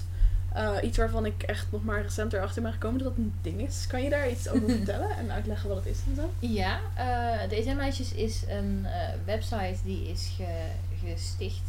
Zeg je dat zo? Gesticht. Door twee mensen die ik ken die. Volgens mij was het idee dat ze meer openheid wilden over mental health issues. En ook vooral vanuit mensen zelf. Dus Ja. mensen een soort van platform bieden om te praten over wat ze nou eigenlijk ervaren. Wat het nou is om te leven met de issues die zij hebben. Slogan is ook altijd een beetje geweest de mens achter de labels. Ja. Dat is een beetje de insteek van de website. Dat je, het is ook heel laagdrempelig. Eh, eigenlijk kan iedereen er gewoon mee bloggen. Zo veel of zo Mhm. weinig als je wil. Oké. Een paar regels. Ehm, niet wijzen naar andere mensen. Eh, en er moet altijd een stukje hoop in zitten. Ja. Zeg maar een, een super diep, zwartgallig, intens stuk over hoe ongelooflijk je het leven haat. En het liefst wilt dat dat klaar is. Dat mag niet. Er moet wel een soort van element van hoop in zitten. Ja. Maar verder, verdere regels zijn er eigenlijk niet. Je mag gewoon schrijven over wat je voelt en wat je vindt en wat je meemaakt met je eigen mental health issues. Een van die twee die volgde ik al op Instagram. Toen zag ik een oproepje van hé, hey, we willen deze site op gaan zetten en we zoeken nog schrijvers. En ik dacht, oh, dat vind ik eigenlijk wel cool. Eh, dus toen hebben we daarvoor aangemeld. En dat is nu, ik denk een jaar geleden zo'n beetje, misschien denk ik iets langer. Dat ik eh, schrijf voor deze meisjes, ook betrokken ben bij de, bij de redactie. Ehm, en er komt binnenkort een boek uit. Nou, ja, binnenkort in oktober. Oké. Voor, voor hulpverleners zijn Ja, je net? ja, ja, voor hulpverleners. We hebben een soort van eh, structuur bedacht waarin we verschillende hoofdstukken met verschillende DSM-labels. En dan aan het, steeds aan het begin van ieder hoofdstuk een interview met iemand die dat label heeft. En dan daarachter eh, drie of vier eh, blogs van de website die over dat onderwerp zijn verschenen. Om mensen ook meer inzicht te geven in, in hoe een stoornis er nou eigenlijk uitziet in het dagelijks leven. Want je zou zeggen dat hulpverleners dat wel weten. Maar dat valt vaak toch vies tegen. Ja. Dus eh, dat is het idee. Ja, tof. Waar wordt het uitgegeven? Ja, volgens mij is dat via een uitgeverij eh, van Bram Bakker. Maar pin, pin me hier niet op vast. Oké. Oké. Ja, interessant. Ja, Ja. super goed ook. Want inderdaad, je kan wel uit een boekje lezen wat, leren wat de symptomen zijn van een bepaalde stoornis of diagnose. Maar dat ja, betekent niet dat je inderdaad herkent hoe dat er in het echt leven uit, of begrijpt hoe dat er in het echt leven Nee. uitziet. Daarom vind ik het ook belangrijk om daar zelf ook over mee te schrijven. En ook om bijvoorbeeld op mijn Twitter open te zijn over Ja. het feit dat ik een eetstoornis heb. En hoe die er bij mij uitziet. Want bij het woord eetstoornis denken mensen vaak aan eh, meisjes van 15 of 16. eh, Mm. Die denken, misschien moet ik wat minder snoepjes gaan eten. En drie weken later hebben ze full-blown anorexia. En zijn ze heel erg dun en moeten ze geholpen worden. Ja. En dat is inderdaad hoe een eetstoornis eruit kan zien. Mhm. Maar het is wel, het is niet wat het, wat het altijd is. Het is, het is best wel een minderheid. Zeg maar, anorexia is de minst voorkomende eetstoornis van, van de eetstoornissen die nu bekend zijn. Ja. Het is ook een beetje een geïdealiseerd beeld, denk ik, van zo de dunne, witte, conventioneel aantrekkelijke anorexia-patiënt die dan Mm. eh, ja, aan het dieet is en op een gegeven moment gered moet worden of zo. Als je Ja. film, films waar dat in voorkomt of zo. Nou ja, en Ja, ook, ik had, daar, ik had daar laatst een discussie over met iemand en ik kan me voorstellen dat het een beetje, een beetje controversieel is wat ik nu ga zeggen.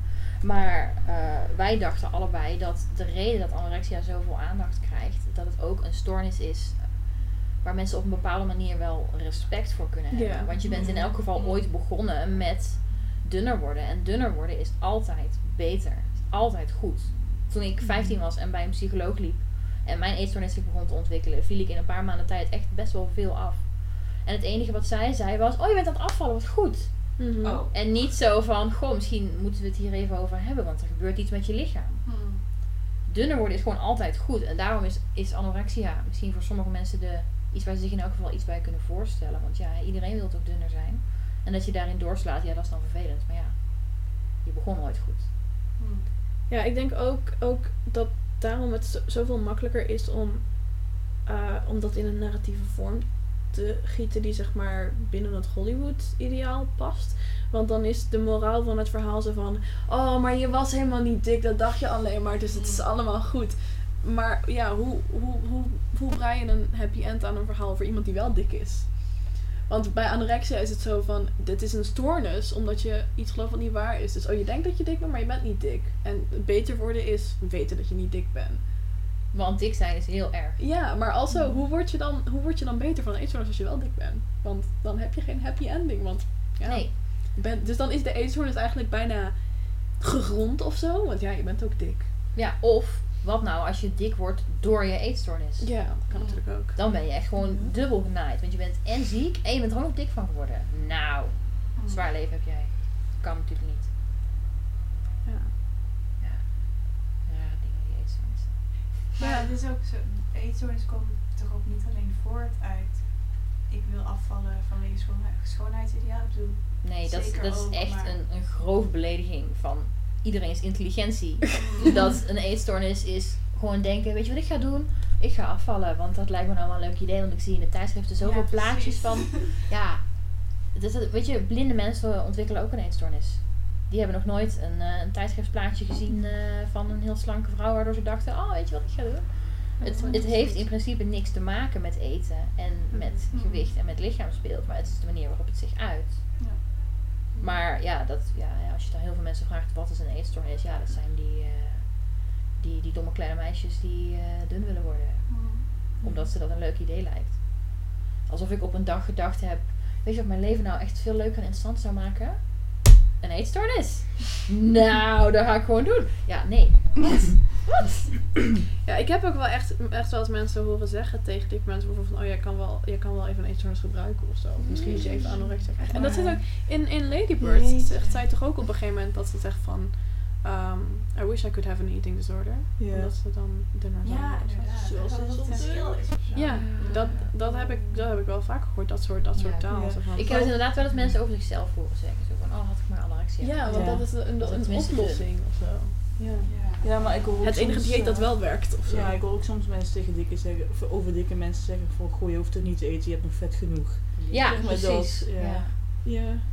Ja, je, je hebt niet geen voedingsstoffen nodig, want hè, Nee. je bent dik. Die maak je Dus, eh, automatisch aan als je dik bent. Ja, zeg maar. precies, zo werkt dat gewoon. Ja, maakt niet uit dat je ondervoed raakt dat je nu stopt met eten. Ja. Nee, nee, nee, want dan word je wel dun. Ja. Alsof er zeg maar een bepaalde hoeveelheid eten is.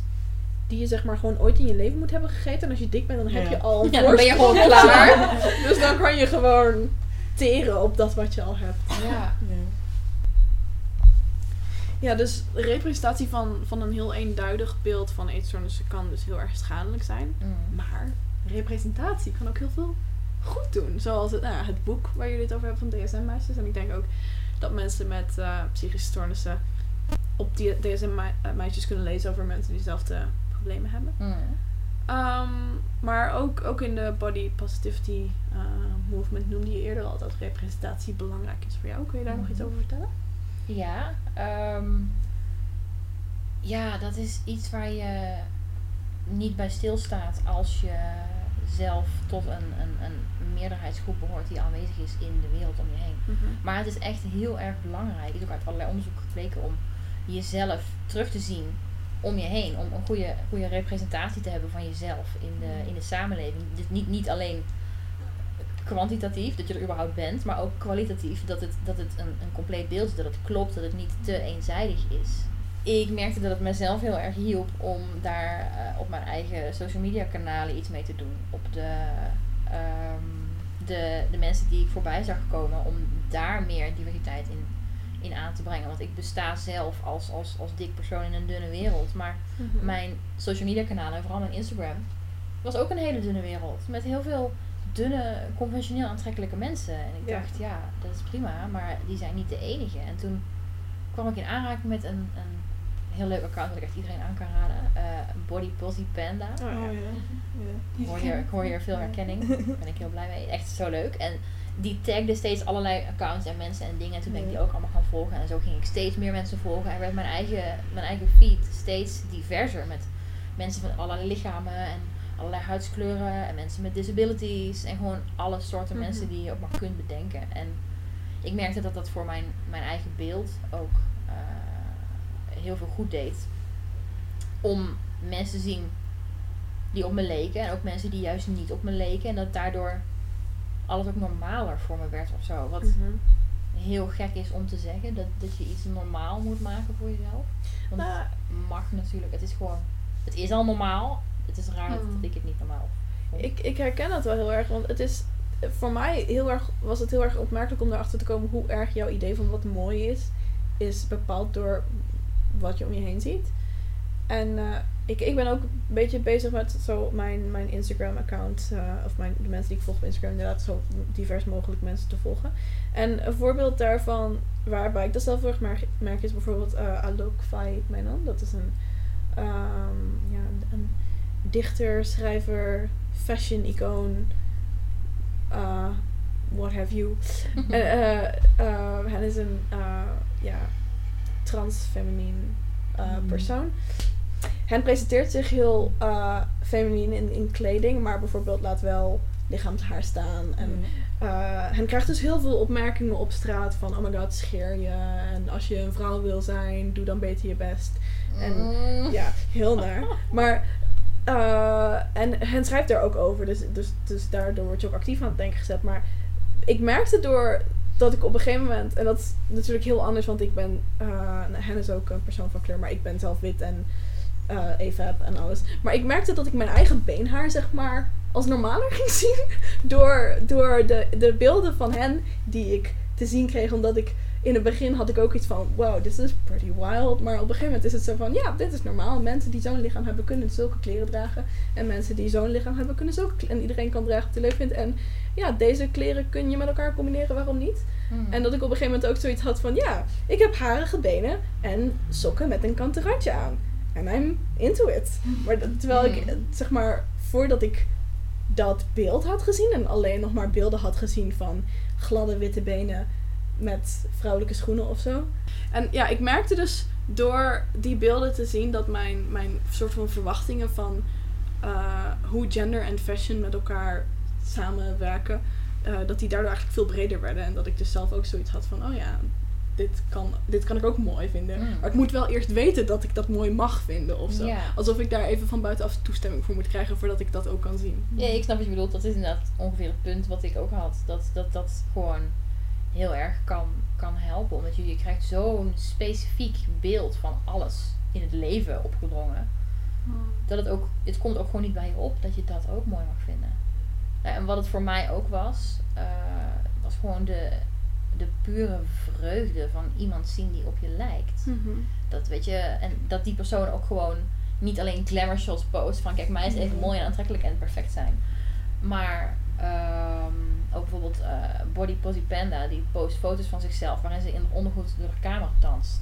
en filmpje het en je ziet, je ziet alles bewegen, je ziet alles jiggelen en dat zie je gewoon niet. En het is zo fijn om dat wel te zien. Ja, ja. Of om, om, als je het hebben over, over plus-size representatie, dan is dat vaak een heel specifiek soort dik wat je ziet. En dat Ja, is eigenlijk inderdaad. het dik wat het meest lijkt op dun, maar dan gewoon een paar maten groter. Dus, hè? Zandloper. Ja, de zandloperfiguur, uh, goed stel borsten, slanke taille, ronde heupen, maar niet te rond, weet je dat? Ja. Een beetje, Mhm. Dat is, en, maar het Curvy. curvy, ja, curvy in all the right places. Maar, maar oh hey, als je meerdere vetrollen ziet. Ja, nou, en dat vind ik zo fijn om te zien. Weet je, dikke vrouwen met, met nauwelijks borsten en een buik waar je eh, zeg maar een kind onder kwijt kan. dat wil ik zien, want dat bestaat ook en dat mag er ook zijn. Mhm. En ik denk dat goede representatie overal, maar ook op internet, gewoon een, een hele goede en belangrijke stap is naar eh, een meer body positive samenleving. Want wat, wat we net vaststelden, wat je gaat zien, ga je steeds normaler vinden Ja. dingen die je niet ziet blijven altijd een beetje vreemd en een beetje gek en een beetje anders. En dingen die een Mhm. beetje vreemd en anders zijn, ja, daar, daar ga je meningen over hebben. Terwijl als het gewoon, als het bekend voor je is, dan mag het er meer zijn of zo. En niet dat, niet dat we eigenlijk toestemming nodig zouden moeten hebben van andere mensen om te mogen bestaan. Daar ben ik echt heel erg tegen. Mhm. Maar het is wel gewoon een feit dat het werkt. Het helpt Ja. gewoon. En body positivity gaat dan om het zeg maar omarmen van je eigen lichaam en voor jezelf accepteren dat je er mag zijn, toch? Want eh, ik zeg maar, ik weet niet of iedereen weet wat, wat, of wat dat zeg maar is als movement en Ja, snap ik. Ehm. Ehm, ja, ik kan natuurlijk kan alleen voor mezelf spreken. Maar voor mij is body positivity eigenlijk gewoon de, de overtuiging dat alle lichamen goede lichamen Mm. zijn. Ja. Ongeacht hoe dat lichaam eruit ziet, wat het wel of juist niet heeft. Of het zich wel of juist niet conformeert aan bepaalde normen van gender, van schoonheid, van whatever we allemaal aan idiote normen hebben in de wereld. Ehm, dat is voor mij body positivity. Dat je niet een bepaald lichaam hoeft te haten van jezelf of van een ander, omdat het niet aansluit bij wat aangeleerd is dat mooi is. Dat alle lichamen mooi mogen zijn en dat ze dat ook niet hoeven zijn. Want dat je Mhm. ook, tussen aanhalingstekens, lelijk mag zijn. precies, Ja, ja. Zonder dat dat dan meteen een soort van misdaad is. Mhm. Ik denk wel dat er nog een kanttekening is die je daarbij moet zetten in het kader van trans mensen. Want zeg maar, eh, je lichaam helemaal 100% kunnen accepteren en kunnen liefhebben. Kan, hoeft niet, maar kan denk ik ook wel een privilege van cis mensen zijn. Want Als je genderdysforie hebt, dan... ja, dan, dan ja, is het een stuk moeilijker om je lichaam als een goed lichaam te zien. Mhm. Ja, op die manier. Ja. Dus je bedoelt meer van het idee van je hoeft het niet te veranderen. Dat het voor mensen ook wel juist wel heel erg Ja, voor sommige om mensen is het wel belangrijk om hun lichaam te veranderen, maar ook gewoon, soms is het ook oké om je lichaam te haten als, als, als, eh, als je lichaam je, pijn doet. Ja. Ik, ik weet niet of ik het ooit oké vind. Nee, om niet oké, Maar meer dat we niet mensen moeten shamen daarvoor. Oh nee, absoluut niet. Oh nee, nee, nee. nee dat en zou en ook, dat, het, willen, dat er doen. ook power is in, in controle uitoefenen op hoe je eruit ziet. En, en dat er ook power is in besluiten van oké, mijn lichaam dient me niet op de goede manier zoals het er nu uitziet. Dus ik ga er iets aan veranderen. Of dat nou gaat om eh, zeg maar daadwerkelijk operaties. Of misschien gewoon om eh, vormgeving, zeg maar. Dus kleding en ik heb dat. Mhm. Maar ik denk wel dat dat. Want eh, ik heb het idee dat er in die body positivity movement soms eh, op bepaalde plekken in die movement voorbij wordt gegaan aan, aan de struggle van trans mensen. Dat denk ik ook, ja. Ja, maar voor mij is het ook body positive dat je dat wel of juist niet mag doen. zeg Mhm. maar dat je er zelf voor mag kiezen. Omdat jij mag bepalen, dit is mijn lijf en ik wil het laten bestaan op de manier dat ik wil. En of Ja, ik dan ja. dingen aan wil passen of niet aan wil passen. Of ik, of ik van mezelf hou of, of misschien niet. Maar dat voor nu ook gewoon is wat het is. Dat je zelf die keuze mag maken. En dat er niet een heel ding aan vastzit. Van, van het is voor mij een beetje net als, als, als feminisme. Eh, Mhm. Mensen zeggen wel eens ja, als vrouw niet gaan werken kan nooit een feministische keuze zijn. Ja, ja. Dan denk ik, nou ja, als jij daar zelf voor kiest, Ja. dat is ook feminisme. Als jij er zelf voor kiest om je lichaam aan te passen aan wat jij graag zou willen dat het is, is ook heel body positive. Het is niet een soort van mensen die elkaar vasthouden en zeggen hoe fantastisch ze zichzelf vinden. Het zou heel leuk zijn als het zo werkt. maar nee, ik denk dat je daar absoluut een heel belangrijk punt aan snijdt. Mhm. Ja, ik, wil dat gewoon even Nee, aankaarten. nee. Nee, heel goed. Absoluut Ja, doen. goed. Omdat weet je, dat is ook een, een perspectief wat ik zelf ook gewoon niet heb en soms ook gewoon niet Ik op zich ook niet. Nee, maar je zit misschien meer in, in, in spaces dat, je, dat je het oppikt. En dan is het, ja, voor mij is bewustzijn van je eigen privilege soms ook dat soort dingen aansnijden. Mhm. Omdat het belangrijk is dat ze ook gezegd worden. Dus, good for you. Thanks. Ehm, ja, ik, ik kreeg ooit, eh, of nou ja, niet ik persoonlijk, maar in, in eh Which Please was het volgens mij, ooit de tip. Als je, want ik kan me voorstellen als je Hm. bent opgegroeid met het idee dat dik equals lelijk, dat je dan zelf, misschien als je hier naar luistert, denkt van, ja, nou, sorry, maar ik vind dikke mensen gewoon niet mooi. Stel dat dat geldt voor jou, ga dikke mensen volgen op Instagram. Echt, doe het. Want bij de eerste paar foto's denk je misschien van, "Hmm, lelijk. Maar na een tijdje, als je genoeg dikke mensen ziet, en dikke mensen die zichzelf mooi vinden, en dikke mensen die er mooi uitzien, en dikke mensen die gewoon unapologetically dik zijn, ga je ze vanzelf mooi vinden. Echt Ja, en ook gewoon, zelfs al ga je ze niet mooi vinden, In ieder geval normaal. je gaat het ja. normaler ja. vinden. En ook gewoon als je ze mensen ziet in normale situaties, weet je, dikke mensen op de fiets, dikke mensen die een boterham eten, Mhm. dikke mensen die laten zien wat voor spijkerbroek ze nu weer gekocht hebben. Dat je ziet dat dikke mensen ook mensen zijn. Want dat vergeten heel veel mensen. Ja. Dat het wordt Ja. heel erg ontmenselijk. Je hebt zo'n trope van de headless fatty. Oh ja. films, dat zeg maar het hoofd, eh, dus niet gefilmd, maar zeg maar vanaf hier, zo vanaf de nek. En oh, zo worden dikke mensen heel vaak gefotografeerd. En ook Ja, zo ja. een studie over obesitas en dan altijd zo'n... Hoofdloze Ja. erbij. Ja, Ja. Asja ten Broeke Oh, heeft daar een, eh, een, een soort een Tumblr van, geloof ik. Waarin ze Oh, dat ja. soort dingen laat zien. Van zo'n artikel over eh, iets wat zijdelings mogelijk iets met obesitas te maken zou kunnen hebben. En dan een foto van een, een dik persoon, meestal ook in slecht zittende kleren, Ja, zonder ja. hoofd. Ja. Typisch. Ja, dat zijn allemaal dingen die bijdragen aan het beeld wat je, wat je krijgt van, van bepaalde lichamen. En het ene, ja, je, je kunt niet, het zou heel leuk zijn, maar we kunnen niet de media dwingen om daarmee op te houden, want dat doen ze gewoon. We can damn well try. We will. Ja, absoluut. Maar dat, wat we wel kunnen doen is ons eigen beeld ja. verbreden. En dat is het mooie aan social media. Dat je ook al met alle discussies over linkse bubbels daar gelaten, je hebt wel enige controle over wat je te zien krijgt. Dus je kan er gewoon voor kiezen om, om diverse lichamen te zien. Ja, ik hou heel erg van mijn linkse bubbel. Echt waar. Same. Ja, ik heb er wel eens discussie over met mensen. Ja, je, je moet eh, je mensen ook gewoon, je moet je mensen buiten sluiten. Dan denk ik, ja, als iemand in mijn woonkamer op de vloer scheidt, zet ik hem natuurlijk ook buiten. Waarom mag ik dat dan? Ja, je, je mag deze persoon niet blokken. Waarom mag ik dat niet? Dit is mijn Twitter. En als jij lullig tegen mij doet, dan ben je weg. Ja. Doei. Vind, vind ik een mooie metafoor. maar inderdaad, Twitter is, is in je huiskamer. En, en v- dus natuurlijk mag je zelf weten wat je wel of niet binnenlaat op jouw Twitter en op jouw Ja. Instagram. Natuurlijk mag iemand anders daar ook weer wat van vinden. Maar daar heb ik verder echt maling aan. Ik bedoel, Ja. het gaat ook om mijn mental health. Ja, Als iemand de hele dag dingen aan me gaat sturen over hoe stom en dik en lelijk ik ben. Want dat heb ik daadwerkelijk meerdere keren meegemaakt. Dan denk ik, ja, ga weg. Ja, maar het echt Ik hoef dit niet. Ja, precies. Ik hoef mijzelf hier niet aan bloot te stellen om te laten zien hoe ontzettend progressief ik wel niet ben. Want hè, ik luister naar Eusters. Ja, maar dat is ook niet alsof dat nou een heel intellectueel debat is Nee, of zo. Nee. Zo van, oh, maar je moet ook de andere kant van het verhaal. ja, oké, als de andere kant van het verhaal is... Jij bent dik en je mag ja. niet bestaan. Ja. Oké, ik luister naar je en ik besluit dat ik het hier niet mee eens ben. ja. Ja, maar ik heb ook niet het idee dat, dat jij of welke dik persoon dan ooit... dan ook niet. Dat, dat verhaal nog echt heel nodig moet horen of zo. Nee. Ja, maar dat is echt, mensen komen het je altijd melden alsof je het niet weet.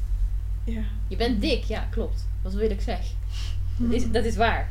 Ik ben me daarvan bewust. Waarom kom je dit melden? Ja, Ja, maar sowieso, zelfs, zelfs al wist je het niet, mm, dan nog. Ik, ja, ik wil eigenlijk een keer super verbaasd reageren. Wat? Eh, ja, eh, lelijk dik wijf. Wat? Ik? Hoezo? Noem je me nou dik? Waarom in godsnaam? Kijk wat ze dan zeggen. Dat lijkt me heel leuk. Nou, ik denk eigenlijk dat ze dat misschien meer verwachten dan dat je het hebt van, ja, weet ik. En? Want ik denk wel dat als mensen tegen iemand zeggen, oh, dikke zak, dat ze dan iets hebben van, wat? I am Ja, maar dan, verwacht, dan verwachten dat je zegt, A, dat is helemaal niet waar. En B, dat is echt super slecht, want ik wil helemaal niet dik zijn, want dik zijn is slecht. Terwijl als je echt met gespeelde, totale verbazing komt van wat? Sorry, maar wat? Ik, ik, wil dat, ik hoop dat iemand me een keer het echt dik noemt, dan ga ik dat doen. Ik wil het hoofd zien. Ik wil zien wat er gebeurt. Ik, ik, wil je, ik wil je best dik noemen, maar ik ben bang dat het mij niet hetzelfde... Ja, dat Ik is denk het ook niet. Vreemd genoeg denk ik dat niet, maar je mag het proberen. Oké, je bent dik. Wat?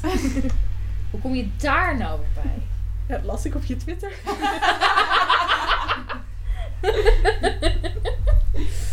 Ja, als het op mijn Twitter staat, is het waar. Alles dat op internet staat is toch waar. Nou, tenslotte willen we graag eh, de words bespreken. Dingen die wij heel erg waarderen. En je had er ook een paar, als het goed is. Yes. Oké, ik heb er één, is eigenlijk een beetje vals spelen, want jullie hebben hem al een keer gedaan. Volgens mij zelfs daadwerkelijk als favorite. Maar niet uit. Maar ik ben zo excited dat 8 juni, wat al- dus al geweest is als dit gepubliceerd wordt, maar dat geeft helemaal niks, komt de laatste aflevering, afleveringen van Sense8 uit. Ja, ik vind dat het telt, want, want we hebben het inderdaad, we hebben Sense8 volgens mij als benoemd als favorite, maar dat was dan alleen de twee seizoenen die toen uit waren. Dus dit, Ja. Dat is it's waar. a whole other thing. Oh, Ik heb ben... heel veel feelings over. Ja. ik- I feel ambivalent about it. Ik, ben, ik ben heel excited, maar ik ben ook sad en boos dat dat het laatste is en Ja. Need more. Nou, ik ben vooral... Ik, ik was zo kwaad toen ik hoorde dat het gecanceld was. Ik dacht, sorry, wat? Dit is een Mm. grap, dit kan niet. Hmm. Dit, hoe, waarom? In godsnaam. En toen was ik echt super kwaad. Want ook echt, het, het eindigt echt, het laatste seizoen, met echt 6 miljard Ja. cliffhangers. Dat je denkt, hoe denken jullie dat we oké zijn als we nooit weten hoe dit afloopt? Ja. How? En toen hebben ze dus nog kunnen fixen dat er een soort van twee uur lange aflevering als slot nog. Ja, net als toen de kerstspecial, hè, die was ook eh, twee uur lang geloof ik. Ja, Ja. Ja, nou, ik hoop echt dat het goed wordt, want en ik kan niet wachten. Ja, stiekem hoop ik nog steeds dat er gewoon dan die, die special ineens zo vaak bekeken wordt dat ze iets hebben van oké, oké, we doen We gaan wel het door. next. Ja, dat hoop ik ook. Dat zou Maar ik Anders moeten we gewoon heel veel fanfics schrijven. En Ja. Maar ze hebben het ook echt heel weinig gepromoot toen het op Netflix stond. Want Hmm. met zeg maar al die met heel veel al het, al het nieuwe wat Netflix maakt, zoals, zoals de Hm? Nou, heel vaak als Netflix iets nieuws maakt, zelfs dan zijn het die fucking Christmas films die er echt super slecht uitzien. Oh, ja. Dan word je er helemaal mee doodgegooid. Mhm. Maar Maar promo voor Bad Grandpa. Oh nee. Ja, maar dan krijg je ook. Netflix. Zo, ah, nee, het is zo'n melding gewoon aanbevolen voor Lonneke. Ja. Ja, maar dat heb ik dus ook. Of dat ik zo van zo'n zo'n zo'n ding van oh we hebben deze serie speciaal voor jou online gezet. Dat ik Ja, denk van nee. eh, thanks, maar pass. Maar zeg maar ook al, al dat het zo met zo'n weet je wel, je hebt zo die kleine horizontale vakjes, maar dan heb je ook zo die grote verticale vakjes Ja. die dan Ja. soms of dat er zo bovenaan zo'n zo'n programma staat van oeh kijk deze serie. Zoiets heb ik echt nooit gezien voor Sense. Jawel, ik ben begonnen dat gaan, te gaan kijken omdat ik echt ermee doodgegooid werd. Ja? Oh, ja, oké. en ik had eerst de hele van, uh, uh, uh.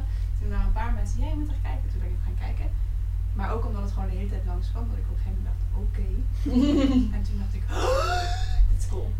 Oké, nou misschien is het omdat ik het dan wat later ging kijken of zo. Misschien had ik nog geen Netflix toen het Ja, misschien. Maar net uitkwam. Maar ik, ik hoorde in de, in ieder geval in de, eh, toen het besloten was dat het gecanceld werd, ook dat Netflix niet genoeg had gedaan om het te promoten. Ja, oké. Ja, Dat ze echt mm, super stom zijn. Kijken jullie het allemaal? jawel. Maar daar heeft daar geen tijd voor. Je staat hem te leven. Ja, je maakt je tijd voor, ja? Oh my god. Oké. Wie zijn jullie favoriete sensates? Jullie mogen er meerdere noemen. Zo heet ze toch? Die, eh... Ja. ja. Sun is leuk. Ze is geboren op een begraafplaats. Very character. Ja. Ja, ik denk dat ik van de Sense8 misschien ook als San en Lito mijn favorieten Ja, zijn. niet zo. Oh, Lito is zo leuk. Ja. En Nomi. Nomi is ook cool. Ja. Maar eigenlijk mijn favoriete characters zijn Hernando en eh Oh my god. Hernando. Oh. Dus allebei Ja, maar kijk. eh, mijn is dus Riley. Ja, maar waarom in Maar godsnaam? listen, mijn favoriete personage is Amanita. Maar ze is geen sense. Nou, maar oké. Jij bent duidelijk, bent duidelijk geen fan van Riley. Nee, nou, in seizoen 1 Oké, maar was ik geen fan van. In seizoen 2 was ik min of meer fan. Ik vind er in seizoen 1 heel erg de, de... Ik vond haar gewoon het minst interessante karakter. Want het ding is, heel veel mensen, Riley, Riley gets a bad rap. Heel veel mensen vinden haar useless, omdat ze, zeg maar, iedereen heeft zo een special ability. Uh, want ik bedoel, um, Sun kan goed vechten, uh, en Will en uh, Wolfgang ook.